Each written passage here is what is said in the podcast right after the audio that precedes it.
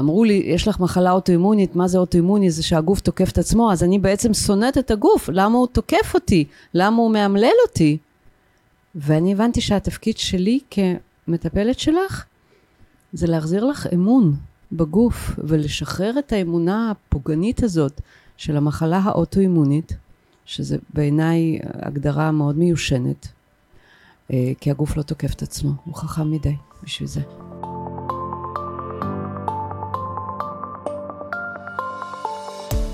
שלום, הגעתם לפודקאסט דרך הבטן להקל את החיים. הפודקאסט שיעזור לכם לעכל את החיים בקלות. אני תמר צוברי, נטורופטית. ואני עדי זוסמן, תזונאית קלינית. כאן נארח דמויות בולטות בתחומי הבריאות האינטגרטיבית, ונביא לכם את הנושאים הכי חמים ומעניינים בכל הממדים, גופני, רגשי ומנטלי. אז שתהיה לכם האזנה נעימה ומועילה.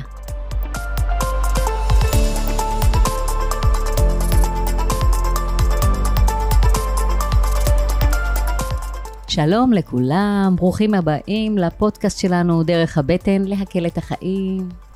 שלום עדי. שלום תמי צוברי. שלום אה, האורחת היקרה שלנו. היי עדן. שלום, שלום. עדן שפילמן. כן. היי, ברוכה הבאה. תודה שהזמנתם אותי. אנחנו מאוד שמחים שאת כאן איתנו. גם אני. אז אה, שם הפרק היום הוא בין תהום לכנפיים, כשם הספר שלך. אה, נושא חשוב מאוד. עדי... אה, אנחנו הולכים לדבר, הולכות לדבר היום, על הכוחות הנדרשים להחלמה, שיש אותם אצל כל אחד ואחת, וכל מה שנדרש זה שמישהו יעזור לכם להוציא את זה החוצה ותהיו מסוגלים להתחבר אליהם ולהיעזר בהם על מנת לצאת מתהום ולפתוח כנפיים, נכון? איך אומרים? לא לפתוח, לפרוס כנפיים. אז עדן שפילמן היא משוררת, היא כבר הוציאה שני ספרים. היא אימא לשלושה בנים, אה, ונקרא לך בוגרת של דרך הבטן? זה נכון להגיד את זה? אה, כן. למרות שדרך הבטן היא חלק ממני, גם, גם, גם בדרך הזאת הנוכחית. אז אני בוגרת, מתבגרת, מתפתחת, צומחת עם דרך הבטן.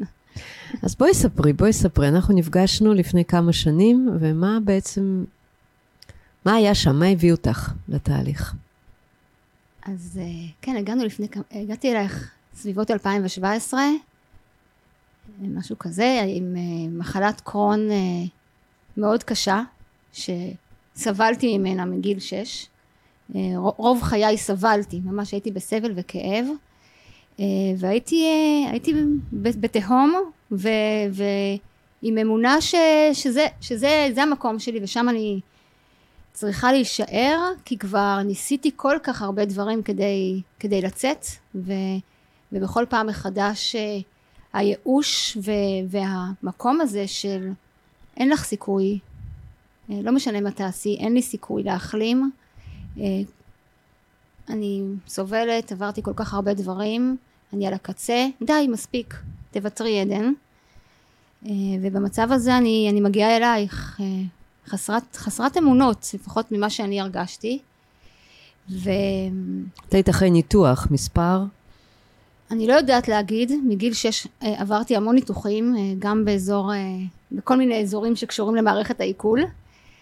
וכשהגעתי אלייך זה היה אחרי שעברתי ב-2012 חמישה ניתוחים בחצי שנה, אחת מהן להוצאת סטומה, אה, וכל פעם התגלגלתי מניתוח לניתוח אה, שהייתי על סף מוות, כלומר אה, הנשמה חוותה כבר פרידתה מהעולם, וכשחזרתי עם פוסט טראומה מורכבת ב-2012, כי צפו כל מיני זיכרונות ופגיעות מיניות מושתקות שחוויתי, ככה חלפו השנים, חליתי יותר ויותר ככל ששתקתי, עד שבעצם הגעתי באמת אלייך אה, ואמרתי אוקיי אני, אני אנסה אני אלך. נראה אני יכולה להגיד מי זאת אה, עדי זוסמן ומה, ומה אני יכולה לקבל ממנה כי שמעתי קודם אבל לא, לא האמנתי ש, שמשהו טוב יכול לקרות לי למרות ששמעתי המון דברים וישבתי מולך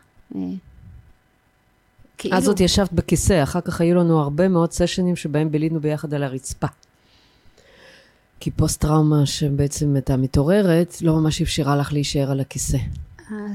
הדיאלוגים, השיחות, המבטים, הסיפורים המשמעותיים, הצמיחה האמיתית הייתה על הרצפה. אמ,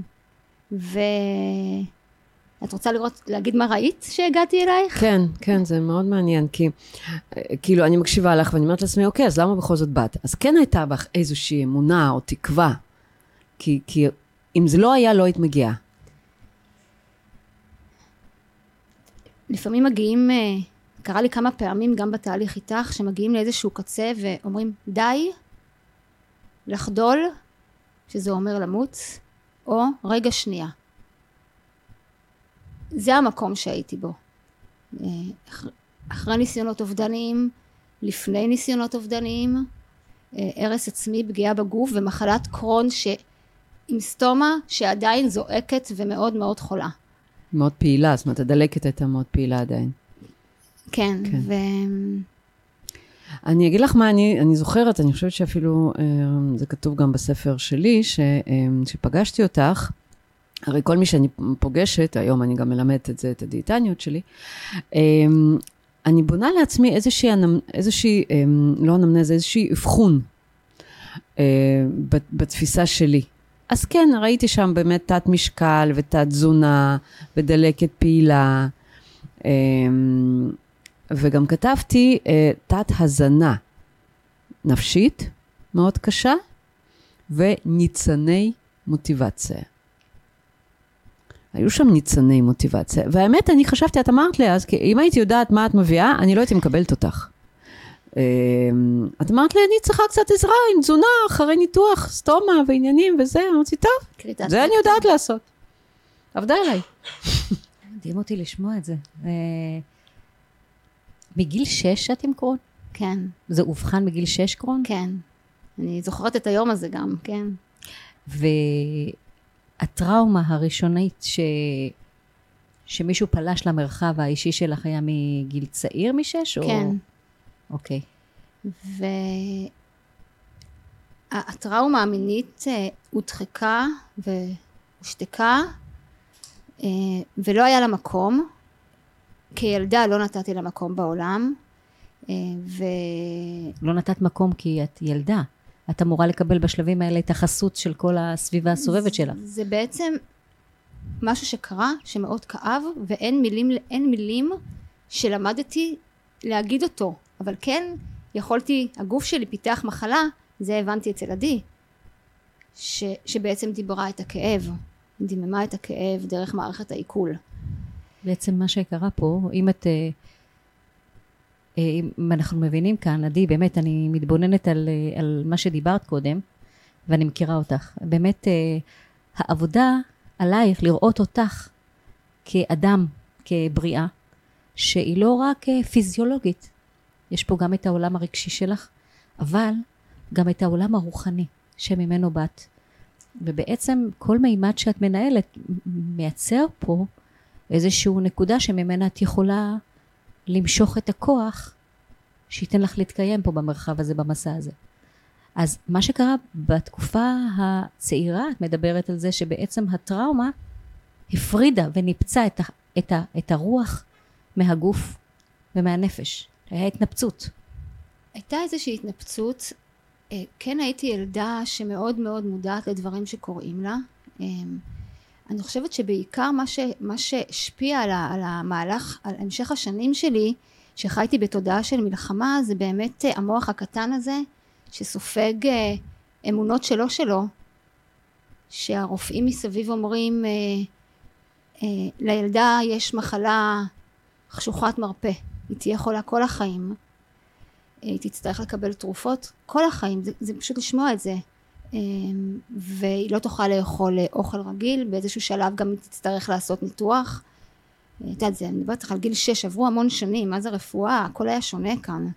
היום יש המון דרכים אחרות אה, כן, אה, כן להבין מה קורה לגוף, אבל כשרופאים אומרים להורים הצעירים, הגוף תוקף את עצמו, ואני בתור ילדה שומעת שהגוף שלי תוקף אותי, מה אני עושה? אני פשוט תוקפת את עצמי בחזרה, אני שונאת את הגוף שלי, אני יודעת שאני יכולה כל החיים, כי זה מה שהרופאים אומרים, רופא זה משהו שמבין, שיודע.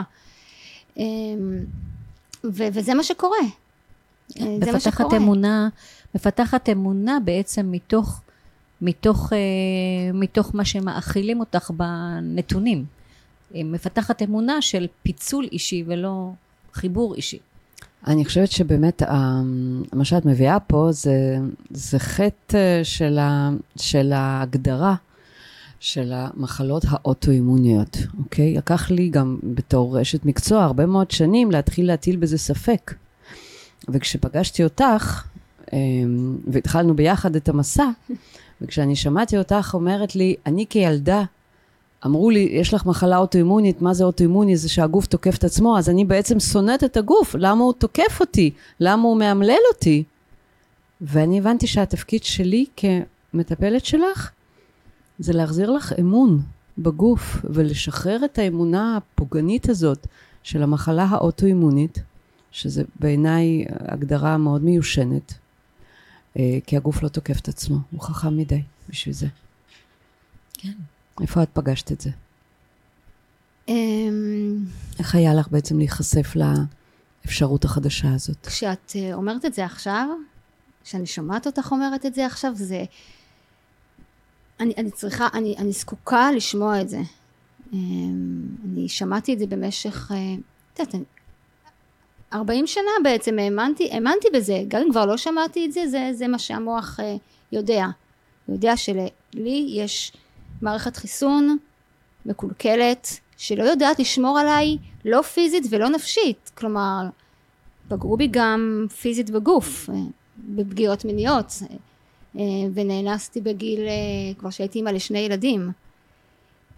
אני, אני חושבת על האישה הזאת שהייתי, באמת אין, אין, אין דבר יותר גרוע מזה מלהבין כמה הגוף שלי לא יודע להגן על עצמו, כמה השנאה כלפי עצמי ממשיכה, פחד מאוכל, אה, הפרעת אכילה, ואז כשאני מגיעה אלייך אמ, על הרצפה, אני גם נעזרנו גם בעוד תטא אילינג ועשינו עוד דברים שם על הרצפה ו- ו- ו- והתחלנו ממש מההתחלה.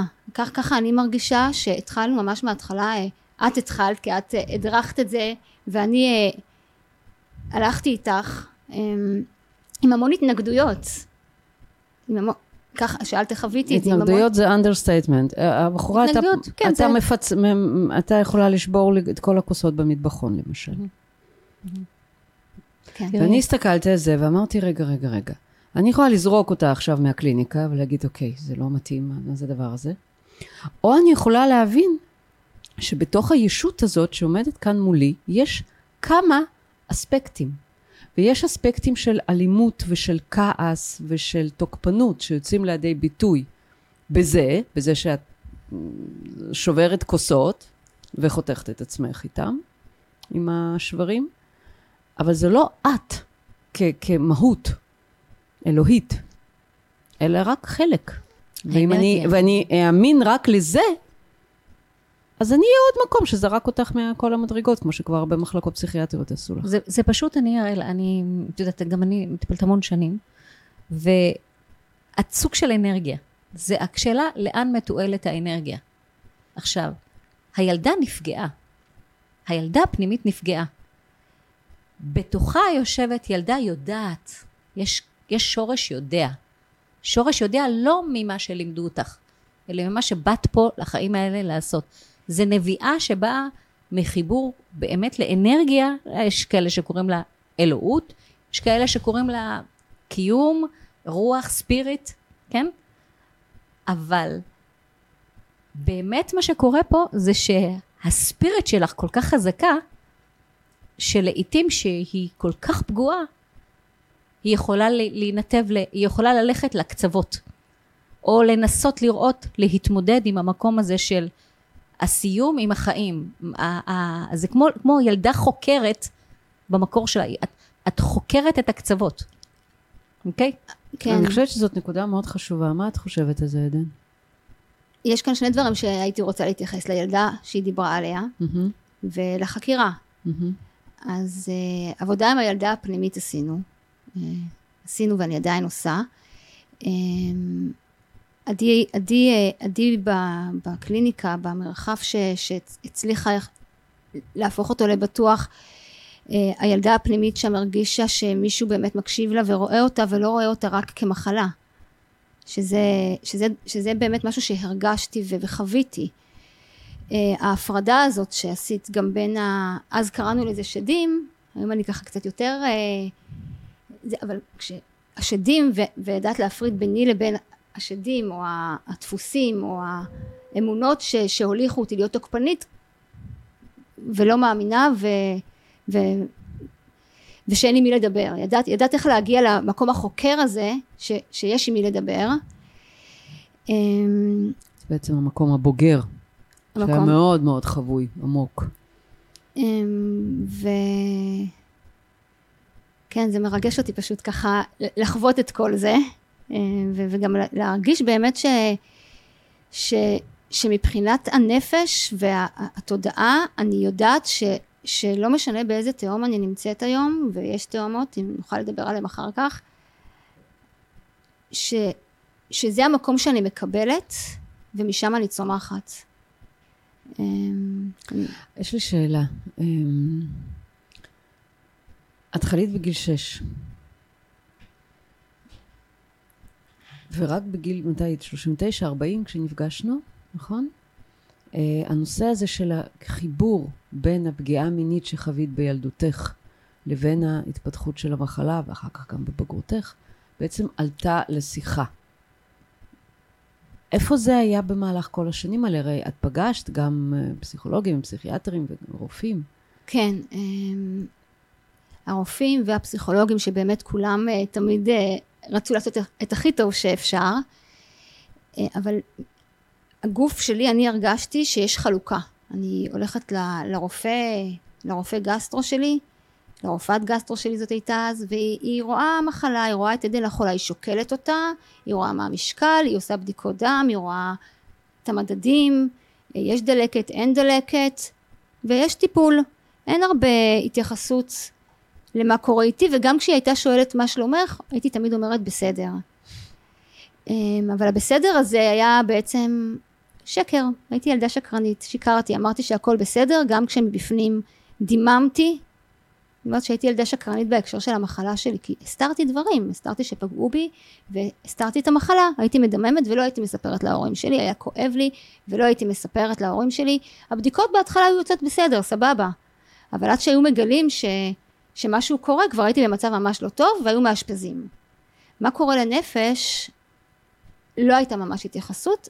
אה, כן, בגיל עשר אשפזו אותי במחלקה פסיכיאטרית לילדים. אצל דוקטור מיטרני זה היה ממש מזמן, זה היה גם הפרעות אכילה וגם כל מיני. כבר בגיל עשר הופיעו הפרעות אכילה הראשונות שלך? אה, היה פחד מאוכל, היה צמצום אכילה, היה, היה כאב בטן, אה, היה, הייתי זורקת את האנשורים לתוך הכיור. אה, כל אבל מיני- שוב, הרצון של הילדה לא להכניס משהו כי זה היה גורם לה, בסופו של דבר, לעוגמת נפש. כי המערכת הכדורים, הפנימית לא קלטה את האוכל. אה, זה לא הפרעת אכילה כי רק רצית אה, לפגוע בעצמך, זאת אומרת, הייתה הפרעת תכלס כי כאב הבטן אחרי אוכל. אז ברגע שאת עושה שיקול דעת, אוכל נכנס אליי, לא נותן לי תועלת, לא נותן לי להרגיש טוב, אני שמה וטו על הדבר שנותן לי להרגיש לא טוב. בכלל כל דבר שנכנס אליי יכול לגרום לי להרגיש לא טוב, כי מלכתחילה הגוף שלי תוקף את עצמו, אז כל מה שאני מזינה, הרי הוא ייקח את זה, והוא יעשה את זה נגדי. את מבינה איזה שיקול דעת אה, אה, הולם זה פשוט שה... אה, שה- התנגדות, ש- התנגדות. ככה, גם ככה עדי אמרה, הייתה לי התנגדות, כל, הייתה התנגדות נורא נורא גדולה. וכשהגעתי, אז באמת הייתה התייחסות קצת יותר לנפש ולרגשות במחלקה הפסיכיאטרית, והתייחסות לגוף אצל הרופאים. תזונאית, היו תזונאיות טובות, אבל באמת זה היה יותר עניין של קלוריות ולבנות, ולבנות תפריט. אה, וכשהגעתי לידי, שבתוכי הילדה הקטנה הזאת, עם, עם, שזה בעצם הזיכרונות, זיכרונות ילדות, אה, אה, הרגשתי באמת פעם ראשונה שמישהו רואה, גם אמרתי את זה לידי וגם דיברתי על זה לא פעם, כי זה באמת תחושה מאוד של רואים אותי, רואים את עדן השלמה. רואים, רואים אותי ולא לא את המחלה, לא את ההבחנה. כש, כשעדי מסתכלת עליי ככה, אני יודעת שהיא, שהיא היא רואה את איך שאני מרגישה, או או יודעת שיש שם רגשות, היא מתייחסת אליהם, אמ, היא מתייחסת לשפה, היא הביאה לי בפגישה הראשונה מין דף כזה, ועם עיגול את זוכרת, והייתי צריכה לחלק ל, לכל מיני חלקים. אז אם, אם ראיתי פעם מוטיבציה, זה היה פשוט כי באמת היה בדף הזה, לא, את יודעת, אמרתי, אני באה לתזונאית, בטח היא תשקול אותי, תיתן לי, אה, אל תאכלי, אסור ומותר. כן. מילדה קטנה, אסור, אסור, אסור, מותר, מותר, מותר. אין בכלל. לא היה את המילים האלה שם, וגם לא יודעת אם היה משקל, לא זוכרת? בהתחלה לא היה. אה, גם היום הוא מוחבא. וכן, ו... ובאמת שהביאה לי דף כזה, ופתאום היא מתייחסת ל... למה אני עושה ב, ב, ביום, מה אני אוהבת לעשות, אה, מה התחביבים, אה, מה אימהות, זוגיות, אהבה, יש שם כל מיני דברים. אבל מה אני עשיתי? לקחתי את זה וקראתי את זה, קראתי את זה, קראתי וקראתי, פשוט פיזרתי לה את זה ככה בקליניקה מול העיניים. זה ההתנגדות. את יודעת, תמי, אמ, הפרעת אכילה כזאת, זה הפרעת אכילה שבעצם נובעת מהמקום, ותקני אותי עדן אם אני טועה, שהאוכל הוא בעצם סוג של נציג של העולם החיצוני. עכשיו, העולם החיצוני פגע, ואנשים שעברו פגיעה מינית או פגיעה פיזית, מש, ולא, וזה לא עובד וזה לא טופל כראוי וזה מאוד מאוד קשה באמת לטיפול, משליכים את הפחד והשנאה שלהם, את התסכולים האלה, על דבר הכי קרוב שיכול לייצג את זה, וזה האוכל. ואז האוכל נכווה כמשהו שהוא חודר פנימה, לתוך הגוף. היא לא יכולה לקבל את זה בשלוות נפש. והיא מוכרחה לקבל את זה כי המוח שלה אומר, אבל את בתת משקל ואת צריכה לאכול וטה טה טה. הבטן עוד לא הסכימה לזה, והרי הבטן זה המוח השני, אז היא כואבת. וככה אנחנו מגיעים לסיטואציה שזה גם תת משקל, גם תת תזונה, ובשלב מסוים אני אמרתי לך, עדן, אנחנו צריכים הזנה תוך ורידית. כן. כאילו, הייתי חייבת לחבר פה בין הכובעים שלי, מהכובע של המאמנת לכובע של דיאטנית קלינית. יש לי פה מטופלת שהיא בתת משקל בכל, בכל הפרמטרים, בתת תזונה. ובתוך הטיפול איתך היו אה, שמונה חודשים אה, במחלקה, במחלקה פסיכיאטרית אה, להפרעות אכילה, ש, וגם של פוסט טראומה, כי... כי, ושם המצב שלי החמיר מאוד. אני רוצה להתייחס פשוט למה שאת אומרת, לעניין של האוכל, כי אני מאוד מסכימה איתך. הפלשבקים היו מגיעים אה, במחלקה הפסיכיאטרית בחדר האוכל. מה, ש, מה שקרה שם... תסבירי רק מה זה פלשבקים למי שלא מכיר. פלשבקים זה בעצם אה, זיכרונות, אה, אני אתאר את זה במילים ככה פשוטות, ש, ש, שיש במוח, שפשוט או מופיעים כתמונות או כתחושות בגוף, ובמצבים אצלי חמורים יותר אני ממש חווה את זה כאילו אני נמצאת בתוך האונס. כלומר אני מנתקת אה, את, ה, את המציאות ממני, זה היה קורה גם איתך, אבל את ידעת איך לפעול, ו, ואני פשוט נמצאת בתוך אונס ואני יכולה פשוט לצרוח, אמ, להתנתק ו, ולראות כאילו אני בסדר אבל אני מנותקת. ו- ולהרגיש את מה שקורה לי שם, והרבה פעמים זה היה קורה לי uh, כשאני אוכלת. כלומר, בשנים של ההכחשה והשתיקה זה היה קורה לי בזמן שאני אוכלת, פשוט הבטן שלי הייתה מאוד כואבת, הייתה מדממת. ובמחלקה פסיכיאטרית שכבר איכשהו גם כבר הייתי, הבנתי את הקשר והפלשבקים קרו, פשוט לא רציתי לאכול כי ידעתי שברגע שאני אוכל כבר זיהיתי את זה, יהיה לי פלשבקים. ו... ו... שם הם היו לפעמים ככה, את יודעת, בודקות את הצלחת ומחכות עד שמסיימים לאכול, צריך, צריך לגמור מהצלחת, הצלחת צריכה להישאר נקייה. אמ, ו...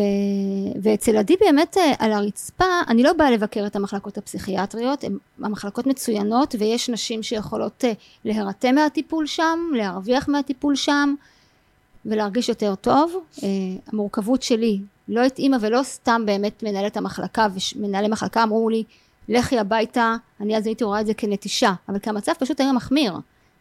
אז הייתי רואה את זה כנטישה, כאומץ, כעונש, לא אכפת להם ממני.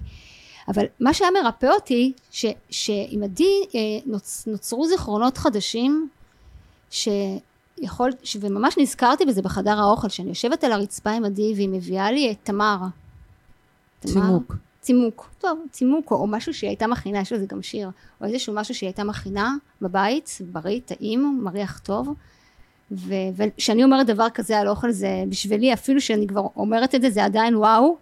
ו- והייתה מביאה לי והייתי מריחה את זה הייתי מרגישה את זה. הגוף היה היה, היה מתחיל לזהות מחדש את המאכל את האוכל כמשהו משהו חיובי. את מכירה בטח את תרגיל הצימוק עם כל החושים, להסתכל, לגעת, אוקיי. להריח. זה להתעמת, זה נקרא כמו לטעום. להיות עמית מחדש, את כן. צריכה לבצע חברות. כמו עם ה- ללמוד מחדש לאכול, כן. Mhm. בא לך להקריא את השיר ש...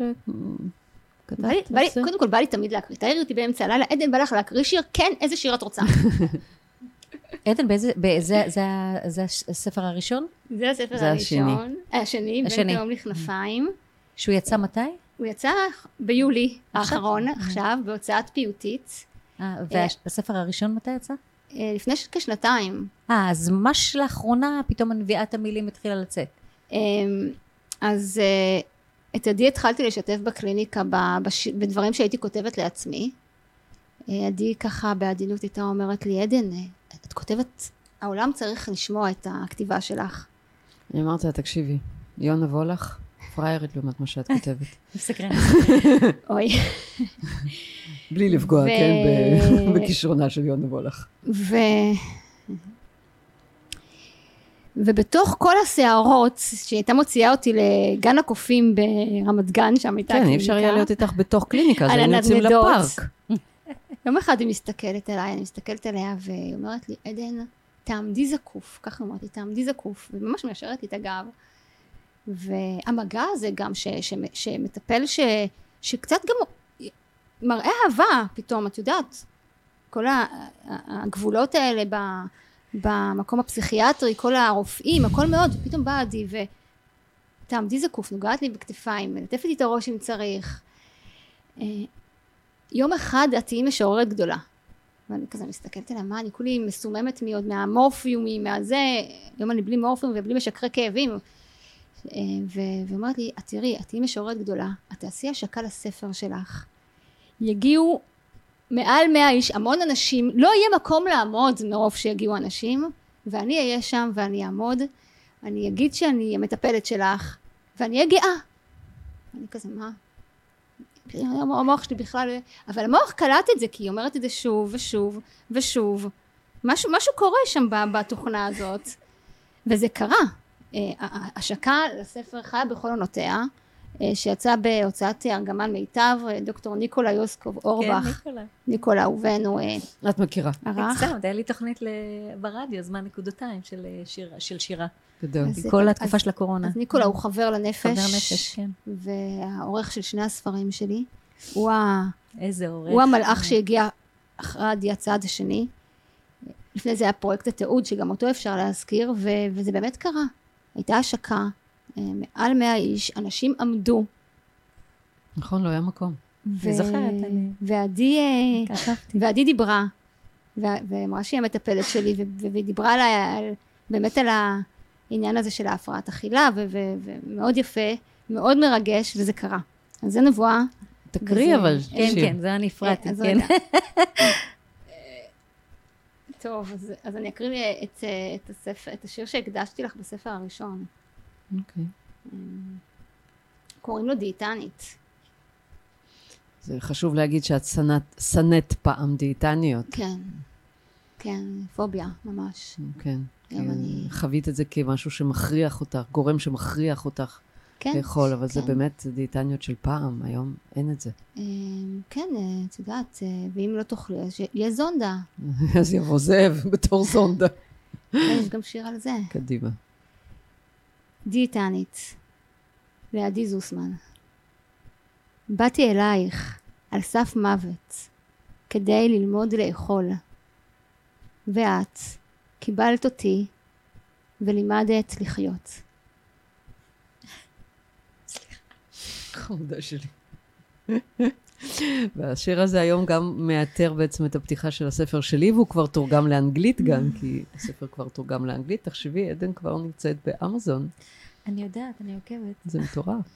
יש לי חובבת שירה. וכן, ולה... בואי, בואי נדבר קצת על ה... אמ, כי באמת זה יכול להישמע מאוד טוב, וזה עברנו, עבר- עברנו מקומות מאוד קשים. אמ, ואת היית בשלב מסוים בלי תרופות. כמובן שהייתי בקשר עם הרופאים שלך, ויש לך צוות רופאים מדהים, כולל הכירורגים שמלווים אותך. נכון. אה, אני זוכרת שנפגשתי עם הכירורג שלה, דוקטור אה, נדב חיים, והוא אמר לי, אני רוצה אותך בסביבה, למה את מייתרת את העבודה שלי. אמרתי, איזה יופי של הגדרה. מדהים, מדהים. כן. כן. הם ידעו במחלקה שהייתי מאושפזת בכירורגיה, וגם במחלקות, גם במחלקה הפסיכיאטרית, שיש יש את עדי. כן, התקשרו אליי פעם מאיזה מחלקה פסיכיאטרית, ניסו להבין איך אני כדיאטנית יכולה ללוות את עדן. אז בשביל להרגיע אותם, אמרתי להם שיש לנו גם פסיכותרפיסטים בצוות, אז הם נרגעו. אני רוצה שתספרי רגע, סליחה. על הסיפור, אה, על הסיפור של אה, אמ, פתיחת החסימה שהייתה לך. הייתה אוקיי. לך חסימה, הרי מאי אחרי ניתוחים, בואו, עם כל הכבוד, הוא לא יכול? להצמיח את עצמו מחדש, אמ, ויש לו סיכון מוגבר לחסימות מעיים. That's life, אוקיי? ובאמת, יום אחד, מתקשרת אליי, אני בבית חולים או אני בדרך לבית חולים, אני עם חסימה. בואי ספרי מה קרה באותו יום. אמ, אני אספר מה שאני ככה זוכרת, ואחרי זה תשלימי אותי אם יש משהו שהיו... הייתה יותר מפעם אחת כזאת, וחסימת מעיים, מי שחווה זה, זה גיהנום, זה, זה כאב אה, מטורף, עצום, חזק. אי אפשר לנשום, הבטן עומדת להתפוצץ. אה, אני מגיעה באמת באמבולנס אה, לבית חולים, ו... ורוצים להכניס לי זונדה, ואני מסרבת. לזונדה, כי אני פוחדת מזונדה, ו- וכועסים עליי, ו- ואומרים, טוב, אין, אין ברירה, רואים שזה חסימה, וחדר ניתוח, ואני עולה למחלקה. ונדב היה שם גם, כמובן, עד אמצע הלילה איתי, ודוקטור נדב חיים, ו... ואני, ועדי אה, מנחה אותי אה, לעשות אה, מדיטציה, גם מדיטציה. מבינה? הם חשבו שאנחנו פה שתי פסיכיות. הבחורה עם כן. חסימה עוד כבר בחלוק לחדר ניתוח, ואני אמת, בטלפון אמת. איתה מנחה אותה לעשות חלוק לחדר מדיטציה. ניתוח, אין זמן למקלחת, היד שלי ככה וכבר מוציאים לי דמים כדי לדעת את הסוג דם ואימות של תעודת זהות, תעודת באים שניים ומה התעודת זהות ואני רגע שנייה רגע אני שנייה תנו לי לעשות מדיטציה יש לי קולה פתוחה בלי גזים אחרי זה עדי תגיד על זה והקולה פתוחה והגזים יוצאים ו- ואני אומרת רגע שנייה ואני לוקחת אה, דגימה והרופאה ראה אותי הייתה מה את עושה את לפני ניתוח מה את שותה קולה כל ה... אה, כן. אה, ואני כזה רגע שנייה לא אוהבים קולה, אבל... אבל זו תרופה טובה. נכון, כתרופה. כן. ואני אומרת לנדב, תן לי כמה רגעים, אני, אני רוצה, אני רוצה לעשות מדיטציה, אני, אני רוצה לעשות משהו, תן, תן לי כמה, הוא כבר מכיר אותי, הוא כבר יודע, הוא זה, החדר התרוקן רגע, ואני תוך כדי עושה, עושה מדיטציה, פשוט, אה, את רוצה, את רוצה להגיד מה אני עושה במדיטציה? אנחנו פשוט עשינו הנחיה להרפייה. עשינו דמיון מודרך, לראות, אה, אה, לא זוכרת מה זה היה שם, סכר נפתח ומים מתחילים לזרום, והנחיתי אותך להרפות את הגוף ולנשום תוך כדי האירוע, תוך כדי הדרמה, וכן, ללגור מדי פעם קולה, כי מה לעשות, קולה זה חומצה זרחתית, לא רק, כן, אבל התרכיב הזה באמת מוכח, מחקרית, יש מחקרים. אני יודעת, שמראים יודעת. שזה פותח חסימות מעיים. אגב, גם חסימות בשירותים זה פותח. נכון. אז לא לשתות את זה כמניעה, don't. אבל כן, ואז מה קורה? ואז, אה, את יודעת, אני מספרת את זה ואני ככה... כן. כן, כי הכאב הוא באמת, אני ממש רואה אותי מתפתלת ו... ו... וחווה את זה, ואז אה, מתחיל אה, להיכנס לסטומה מין גזון קטן כזה, גז, פליץ, פליץ פלוץ. את יודעת, את, את כאילו נולד לך משהו. קודם הסטומה הייתה שקטה. כן, לא היה כלום, לא יצא כלום. כאבים, אה, באמת אה, חסימת מעיים. וזה עדיין לא היה מספיק משמעותי, אבל וואלה, זה אומר שמשהו נפתח שם, ואחר כך כבר הייתה יציאה, ואני כותבת לדוקטור נדב חיים, שנמצא בחדר, מחכה ככה זה, ואני כותבת לו, אה, תקשיב, יצא לי אה, צואה ב... התחלה של צואה בסטומה. אה, אז הוא אומר, טוב, אז אם יצא, אז אין צורך בניתוח. אני מצלמת מסך לידי ושולחת לה את זה, ו- ו- וזה זה נגמר. אני פשוט נשארת שם להשגחה, שותה. ואני מדברת איתך אחרי הקאות. חסימת מעיים סוערת, הקאות וכאב, ומיצים כבר שיוצאים, או לא יודעת מה יצא שם בהקאות. אה, בפעם השנייה שזה כבר קרה, כבר יכולתי לעשות את זה לבד, שזה גם חשוב להגיד, אמ, ש, שהיום אני באמת אה, עדיין מתמודדת ועדיין אה, עובדת ב, ב, ב, בלהרגיש יותר טוב. את מתרגלת מדיטציה יום-יום? אמ, כן, אה, זה התחיל עם עדי, זה, זה, מתחיל, זה התחיל עם עדי והיום אני גם, יש לי גם את עדי ו, ולקחתי לצידי עוד מאמנת, אני אזכיר אותה, את עופרי פוקס, ו, והם הן משלימות לי אחת את השנייה. אני, בגלל המצבים הנפשיים שלי, אני, אני, אני זקוקה, אני, אני, אני מטופלת ש, שזקוקה ל, ל, ל, למי שמאמן אותה ומטפל בה איתה, ו, וזה... זאת לא בושה, עדן. עדן, את יודעת מה אני רואה? זה מדהים. אני רואה אותך אוספת היום, מלקטת היום, גם את רשת האנשים המדויקים לך. למה לא כל אחד יכול לראות את הזוהר שלך והיכולת שלך. ואת יודעת מה? הגוף לפעמים יעבוד לא טוב. את מביאה אותו ממקום אחר. הכוח שלך זה המוח שלך. עכשיו, את מלקטת גם את השפה שבה את צריכה לשוחח בעולם הזה. היא לא שפת רבים. מדיטציה זה שפה. מילים זה שפה. אז... עבודה שבה את מטפחת את העולם הרגשי ויודעת ללטף אותו זה שפה. אז... אה, אז כן, אז... זה, זה כמו סחלב. סחלב, את לא יכולה להכיל אותו אותו דבר כמו שאת מאכילה כל, אה, כל צמח. אז זה... אני רוצה להספיק באמת להתייחס לעוד משהו. מה שאמרת לי עכשיו עשה לי אה, גם צורך לבכות, כי באמת לא, לא פשוט לי להגיד אה, שאני לפעמים באמת זקוקה ליותר מאיך שהייתי רוצה להיות זקוקה, אני אשווה את זה לעצמי. שהייתי רוצה כבר לדעת יותר להזכיר, אני כן יודעת היום שהגוף יכול לרפא את עצמו, נקודה, אין כאן מבחינתי ויכוח, הגוף יודע ויכול לרפא את עצמו. אמ, אני... אם היינו בזה, זה היה עכשיו תופים, טה-טה-טה-טה-טה, את מבינה מה היא אומרת? לא, אני מתרגשת ברמה... הילדה ששנים אני... אמרו לה שהגוף תוקף את עצמו. הגוף יכול לרפא כל, את כל, עצמו. כל השידור, כל השידור את מדברת מילים, הקול שלך, איך שאת מדברת, העיניים האלה. אני לא אשכח את הרעיון הזה, אוקיי? אני הייתי מגיעה לידי עם משקפי שמש. אוקיי. הייתי הולכת עם משקפי. שמש. האור היה מכאיב לי בעיניים, הייתי עשר שנים רוב הזמן בבית, לפני שהגעתי לידי. הדבר החשוב מאוד מאוד להגיד, וזה, ותכף תמשיכי, זה שלא מפסיקים טיפול. זה לא, באתי, עשיתי איזה סשן קצר והלכתי, ואופס, אני עוד פעם לא מרגישה טוב. יש פה מסע חיים. אבל המקום שאת נמצאת בו היום, הוא לא המקום שהיית בו לפני ארבע שנים או חמש שנים.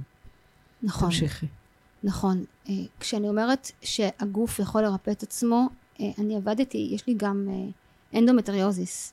הייתה לי ציסטה של 16 סנטימטר. והייתי שוב לפני ניתוח. ואני באה לעדי ואני אומרת לה, אני לפני ניתוח עוד פעם, וזה ניתוח מורכב אצלי, הכל הידבקויות, הכל סכנת חיים כבר עוד פעם עוד פעם, וכל האמונות עוד פעם. ועדי אומר, ואנחנו יושבות על הספסל, ועדי אומרת לי, את יודעת ש, שבכוחך לרפא, לרפא את זה, את הצ'יסטה הזאת. ואני אומרת לה, איך, מה? ואז אומרת לי, את רואה את העץ הזה? לא יודעת אם את זוכרת. את יכולה לקום וללכת לעץ הזה ולחזור? אני אומרת לה, כן, זו, זאת פעולה פשוטה. אוקיי, אז את יכולה לרפא את הצ'יסטה הזאת. היא נתנה לי אמונה. ו- והתחלנו לעשות מדיטציות, היא הקליטה לי מדיטציה, שבה אנחנו מדברות מדבר, למקום החולה הזה, ורואות, ואני רואה איך, איך, איך, איך זה מצטמק ואיך זה מתקטן, מאמינה, לא מאמינה, לא יודעת, עושה מה שהרופאים אומרים לי, עושה. יש, יש ניתוח, אני עושה את הבדיקות של ה... לבדוק את רמת הסרטן כי זה כי היה שם כל מיני דברים ו- ועושים בדיקות דם אבל במקביל אני עושה את העבודה הזאת ואני בבית ממשיכה לעשות אותה, אה, ו, וזה נעלם. אקצר את הדרך, זה לא נעלם ישר, עשו בדיקה, זה, זה גדל אחרי זה, זה הצטמצם, זה שוב, בסופו של דבר, זה הכוח שלך. זה נעלם. זה הכוח שלך. אף אחד לא יכול לקחת ממך את המקום הזה. קורא לגינקולוגית, קורא לעוד רופא, ארבעה רופאים עם ה... איך קוראים לדבר הזה שמכניסים בין הרגליים לראות מה קורה? מחפשים את זה ולא מוצאים. ואני כאילו, מה? מה קורה פה? קורה. אז, אמ, אז, אז, אז, אז אני יודעת היום ש, ש, שאני יכולה להיות בריאה, אני יודעת ש, שזה אפשרי. ו... והייתי, והייתי רוצה לבוא ולהגיד, אני בריאה, לגמרי. זה, את, את יותר מבריאה. את בוראת את עצמך. את יודעת מה זה בוראת את עצמך? זה איזה כוחות יש לך היום, את יודעת, לטוות את, ה, את הרקמה שלך מחדש, ולייצר בתוכך דמות שאת באת איתה לחיים האלה. היא נפגעה עם השאר, האור נקרע. עכשיו את, את בעצמך עושה פה תהליכי הבראה פנימיים ועמוקים. זה משהו, עכשיו את יודעת, אנחנו נמצאים באמצע, ב, בחלק, ב, בתחנה בתוך התהליך הזה.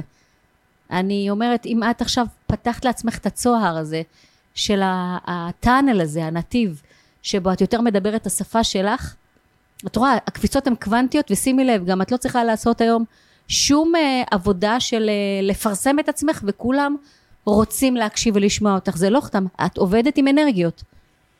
את מבינה? את עובדת עם אנרגיות, את עובדת עם ספירה אחרת. את מביאה פה לעולם הזה, מורידה ספירה אחרת. זה שונה. זה נוצר, אבל את יודעת, בזכות ותודות לאנשים שבאמת יכולים להכיל ולדבר את השפה הזאת. שבראת אותם גם את בחייך. ו- כן. בואי ככה נעשה צעד קצת קדימה. אמ, את בעצם מתמודדת היום שוב עם, עם החלמה, קרה משהו ב, בתקופת הקורונה, תכף תספרי. אז קודם כל תספרי על זה, ואני רוצה לשאול אותך אחר כך, אז מה הכלים שאת משתמשת בהם היום? אוקיי. אז אה, כן, הגיעה הקורונה, היא הביאה אה, לצד, אני אומר, היא הביאה גם הרבה דברים טובים, לפחות אליי, היה לי מין שקט כזה, והשקעתי ביצירה, בכתיבה, אה, הייתי עם המשפחה, עם הילדים, והייתה המון הפחדה, ועשיתי חיסון ראשון, חיסון אחד, ולפני החיסון הייתי במקום שהרופאים אמרו לי, עדן, אין לך מה לבוא. אל, אל תבואי, את בסדר. את יודעת, זה נורא... אני זוכרת שכתבתי פוסט בקבוצה אה, לחיות בשלום עם קרון וקוליטיס ולאכול בי לסבול, וזה השיר האחרון שבספר, אני אפילו אקריא אותו. כן. שהייתי מאושרת, כי הרופא אמר לי, לכי הביתה, בקטע אחר. טוב, פרופסור זמורה, פעם ראשונה, הכל בסדר, לא צריך ניתוח. אה, הגסטרו שלי, דוקטור להט, אה, עדן, רק ש... רק תבואי לביקורת פעם בכמה זמן. ובעצם היית בלי תרופות אפילו. הייתי בלי תרופות, אה, הם, הם הבינו את זה שאני לא מתכוונת לקחת תרופות, בלי ביולוגית, בלי שום דבר. נס, אני, אני אקריא את השיר הזה רק ככה, את השיר האחרון, אפילו בלי משקפיים כי אני קצת זוכרת אותו. זה היה הרגע הזה, עכשיו אני מאושרת, אולי זו השמש שמאירה אותי, או אני שמאירה את העולם. זה, זה, זה זיכרון של ריפוי.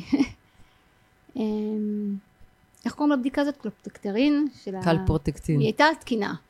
בדיקת צואה שמראה על כן. אה, מידת דלקת. ואחרי החיסון התחלתי להרגיש לא טוב, לאט לאט כזה, והסטומה... נקרא לילד בשמו, אחרי הזריקה. אחרי הזריקה, בסדר, אחרי הזריקה. את יודעת, אני קוראת לזה כמו שאני יודעת מקהל המאזינים, אבל אה, אחרי, יש הרבה זריקות, אז אחרי הזריקה ש, שאמורה בעצם אה, להגן, לא יודעת מה הייתה אמורה לעשות, הרגשתי לא טוב, הסטומה שלי החלה להיכנס פנימה אל פנים הבטן, אה, בעצם בבדיקה שעשו המעיים התכווצו, דלקת החלה להיראות בבדיקות, ונוצרה דלקת, פשוט דלקת לאורך המעי גס שנשאר. אה, בעיות בעור בגלל הסטומה שנכנסה. אה, חליתי שוב.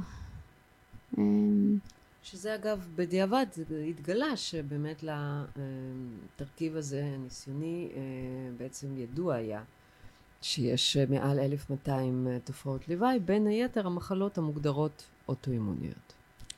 זה היה... ואנחנו פגשנו בקליניקה לא, לא מעט אנשים שזה מה שקרה להם. כולל ילדים. ו- וכן, ובואי בוא, בוא גם נתייחס לזה שיש כאן uh, גוף ומוח מתוכנת 40 שנה לזה שיש בו אמונה, אתמול דיברתי איתך על זה, אמונה של 40 שנה של את לא יכולה להיות בריאה, את לא ראויה להיות בריאה, הגוף שלך תוקף את עצמו, על מה את... איפה, איזה סרט חיית? כאילו, אז שלוש שנים הרגשת טוב, הוצאת ספר, מעולה. די, מספיק, בוא נחזור ל... למק... בוא נחזור לתהום, למקום המוכר, ו... ולא לא עם עדי, לא עם עדי. ב- בתהום הזאת, בשנה וחצי האלה, הוצאתי את הספר השני. זה... התחברתי לכתיבה ולתדר של הכתיבה. אמ, הייתה לי גם תמיכה, אה. באחד הרגעים שהמצב היה ממש ממש קשה, אני רק אזכיר את זה שעדי פנ... אה, פנתה למרכז הסיוע לנפגעות ונפגעי תקיפה מינית בתל אביב. אה, מרים שלר אה, מנהלת המרכז ופגשנו את אורלי ליברמן ומירי מרגלית שהקימו את פרויקט התיעוד והגעתי לתעד את הסיפור שלי שם מול מצלמה. אה, לא ש... במקום אחר כמו שאנחנו יושבות כאן כבנות אדם מסתכלות אחת לשנייה בעיניים ו- ומדברות ככה סיפרתי את סיפור האונס שלי את סיפור החיים שלי פעם ראשונה. אחר כך יכולתי לספר את זה למשפחה שלי ולילדים שלי ולצאת עם הספר. אז אז היו לי עוגנים בתהום הזאת היו לי כנפיים גם שלי וגם עדי וגם מרכז הסיוע וגם עופרי פוקס, פוקס שהזכרתי ש, שהצטרפה ואמרתי אוקיי אז אני נמצאת במקום הזה חליתי אני סובלת אבל הכל בסדר. הכל בסדר מהמקום של אני יודעת אני יודעת אני, אני לא שם. אני לא הילדה הקטנה ואני לא הילדה הפנימית שתסלח לי הילדה הקטנה והפנימית.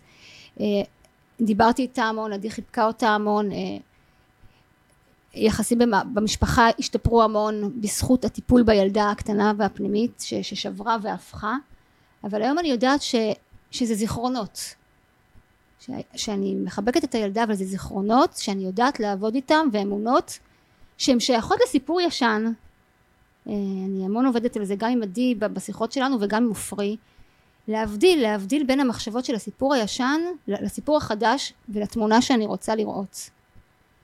אמ, עדן, אמ, את יודעת, הרבה אנשים אה, שואלים אותנו הרבה פעמים, אבל מה, גם במצב כזה יש משמעות למה אוכלים? הנה, אפילו את היום גם עדיין מקבלת אה, תמיכה מהזנה תוך ורידית, ועדיין יש משמעות למה אוכלים? כן, יש משמעות לבחירה שלי מה אני מכניסה לגוף שלי. אני אגיד את זה ככה, כי אני יכולה לפעמים לבחור אה, אה, להכניס לגוף משהו שאני יודעת שהוא לא הכי מתאים, אבל אני, אני יודעת שזאת בחירה. אני יודעת שיש אה, המון, המון, המון דברים שאני אופס, יכולה לאכול, והמון דברים שפחות טובים לי לגוף. אז כן, יש משמעות למה אוכלים, לאיך אוכלים, אה, למתי אוכלים, באיזה שלב של המחלה אוכלים. אה, אצלי זה גם, אצל כולם זה גם המצב הנפשי.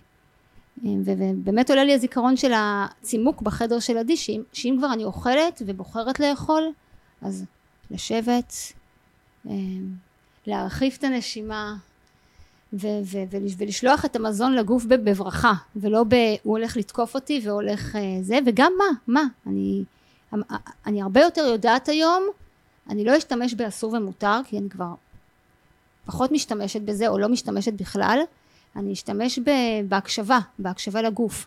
אני יודעת ש- שהמזון הזה מיטיב עימי, ואני בוחרת להכניס אותו. והמזון הזה, כרגע לא. עדן, אה, יש לי שאלה. קטנה. זה דבר שפשוט עולה לי, אני, אני, אני יודעת, אני רואה אותך ואני שומעת אותך וזה ממש מחלחל לי בתאים, אני לא אגיד את זה עוד פעם. אבל תודה. אה, שאלה, אה, ניסית פעם קצת לחקור את העולם השמניזם, העולם של הריפוי היותר אה, אה, שורשי, פשוט, נגיד אה, של הפרואנים, או מה, מה זה אומר? תסבירי לי ב... השמאנים זה כאילו ה... הסוג של המרפאים העתיקים שהיו עובדים עם הנושא של אה, הרוח והגוף והחיבור לנפש. הייתי. מה שהכי חוויתי זה המעגל אה, עם אה, סיגל ערבה. אה, ש... שבאמת היה שם משהו מאוד מאוד עוצמתי שקשור לזרמים האלה שהזכרת, של החיבור פנימה לנשמה, ובעיקר מה שלקחתי משם, אני לא יודעת אם זה, אם זה, אם זה מה שזה אומר, ש... שהריפוי מתרחש בכל רגע, ו... ו... וזה לא משנה כרגע אם המצב שלי הוא כזה, אני יודעת, אני יודעת ש, שיש כאן אה, דרך של, שמר, שהגוף מרפא את עצמו, ו, ואם אני נמצאת במקום הזה, אני צריכה להיות במקום הזה ו, ובאמת לבדוק מה הנשמה זקוקה, מה, מה הגוף זקוק, מה המבט זקוק, כן. אה, מה האנרגיה ש, שאני נמצאת בה. ו, זה מעניין ששאלת את זה, כי uh, כשעדן הפסיקה לנסוע למיון, כי זה היה שגרת ימי הפעם, היא התחילה לנסוע ללימודים לתואר שני, תואר שני זה היה? בחינוך מיוחד, בגינון טיפולי, אחרי זה. גינון טיפולי היא למדה. זהו, כי, כי, כי באמת מה שאני, סליחה שאני לא ביקשת ממני, אבל אני כן רואה שהנשמה שלך שואפת למרחבים שמדברים שפה אחרת. כאילו יערות, טבע, אה, מקום שבו את רואה אותך שייכת למשהו שהוא, שהוא מעבר לשפת האנוש. זה כאילו, את יודעת, דיברת על הקטע של האוכל הטעי נגיד.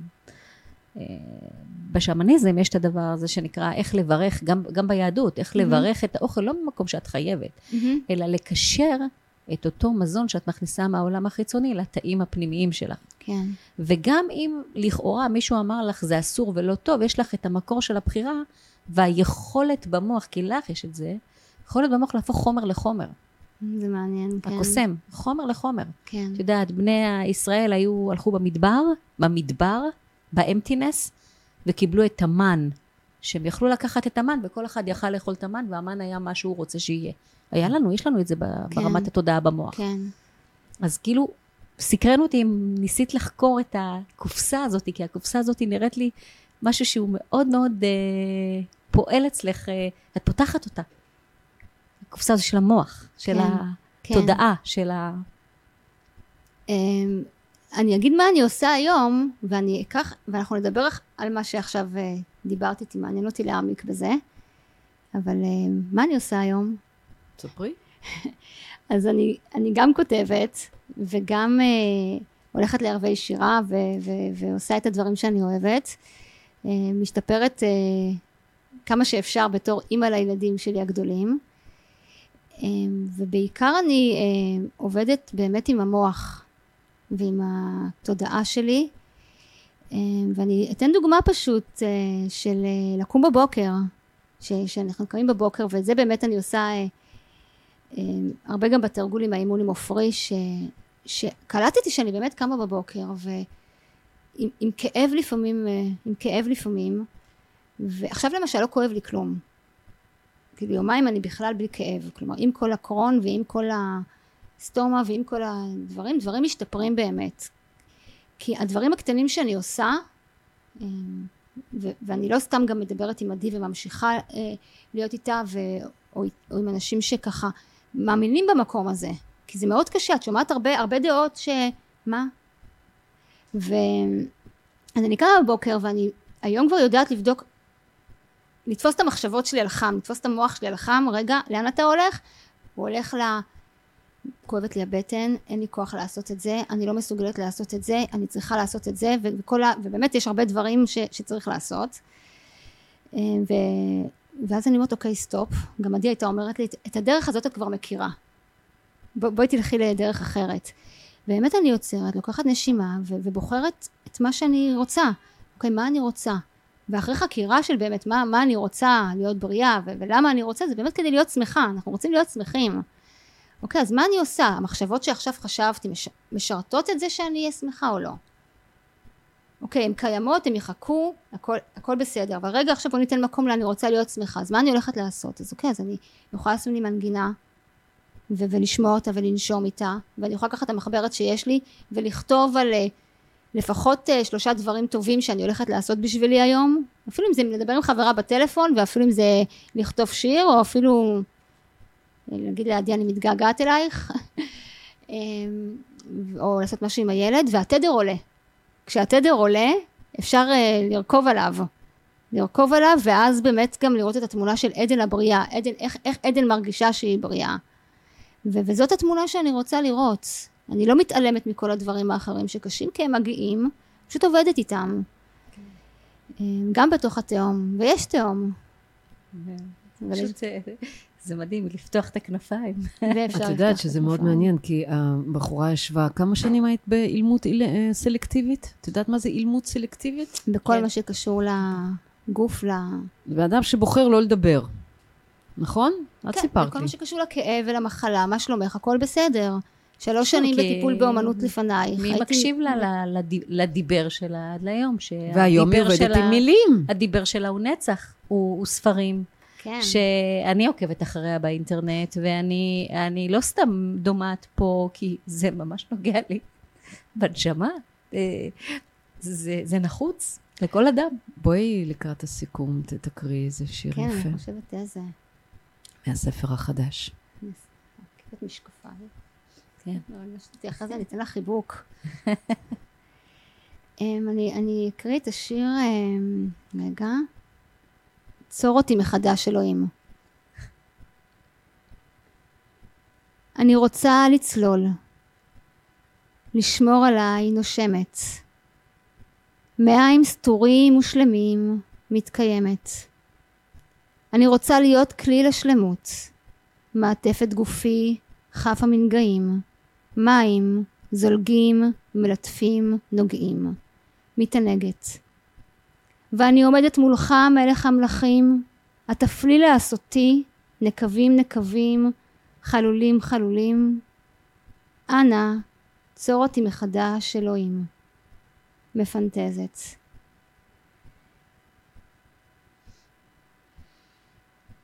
עדן שפילמן, אפשר להשיג את הספרים שלך, נכון? אפשר להזמין בוודאי, אותם. אפשר... אה, אז מתחת לשידור, להקלטת השידור, אנחנו שמים תודה, את תודה. הכישורים. תודה רבה שבאת. תודה לך, עדי זוסמן, שהזמנת אותי. ותמר תמר צוברי. צוברי, עם ההתרגשות אה, ש, שהיית כאן מולי, ו, ו, והרגשתי את המהות שנוצרת פה ביני לבינך, ו, ואני מאמינה שנדבר עוד. לדבר את הדברים הנכונים. כן, תודה. תודה רבה לך. תודה שהייתם איתנו. בדרך הבטן לנהל, להקל את החיים. נו, כבר. התבלבלתי. מוזמנים לדרג, לשתף, להעביר, לשלוח את ההשראה ולהתחבר אליה. להתראות.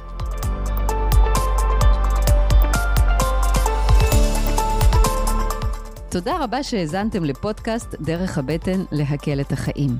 אז אם נושא הבריאות האינטגרטיבית בנפשכם, מוזמנים לעקוב אחרינו, דרך הכישורים במדיות השונות, פייסבוק, אינסטגרם ועוד, לדרג חמישה כוכבים את הפודקאסט. ולשתף את השפע הזה עם משפחה וחברים. אני הייתי עדי זוסמן, תזונאית. ואני תמר צוברי, נטורופטית. להתראות בפרקים הבאים.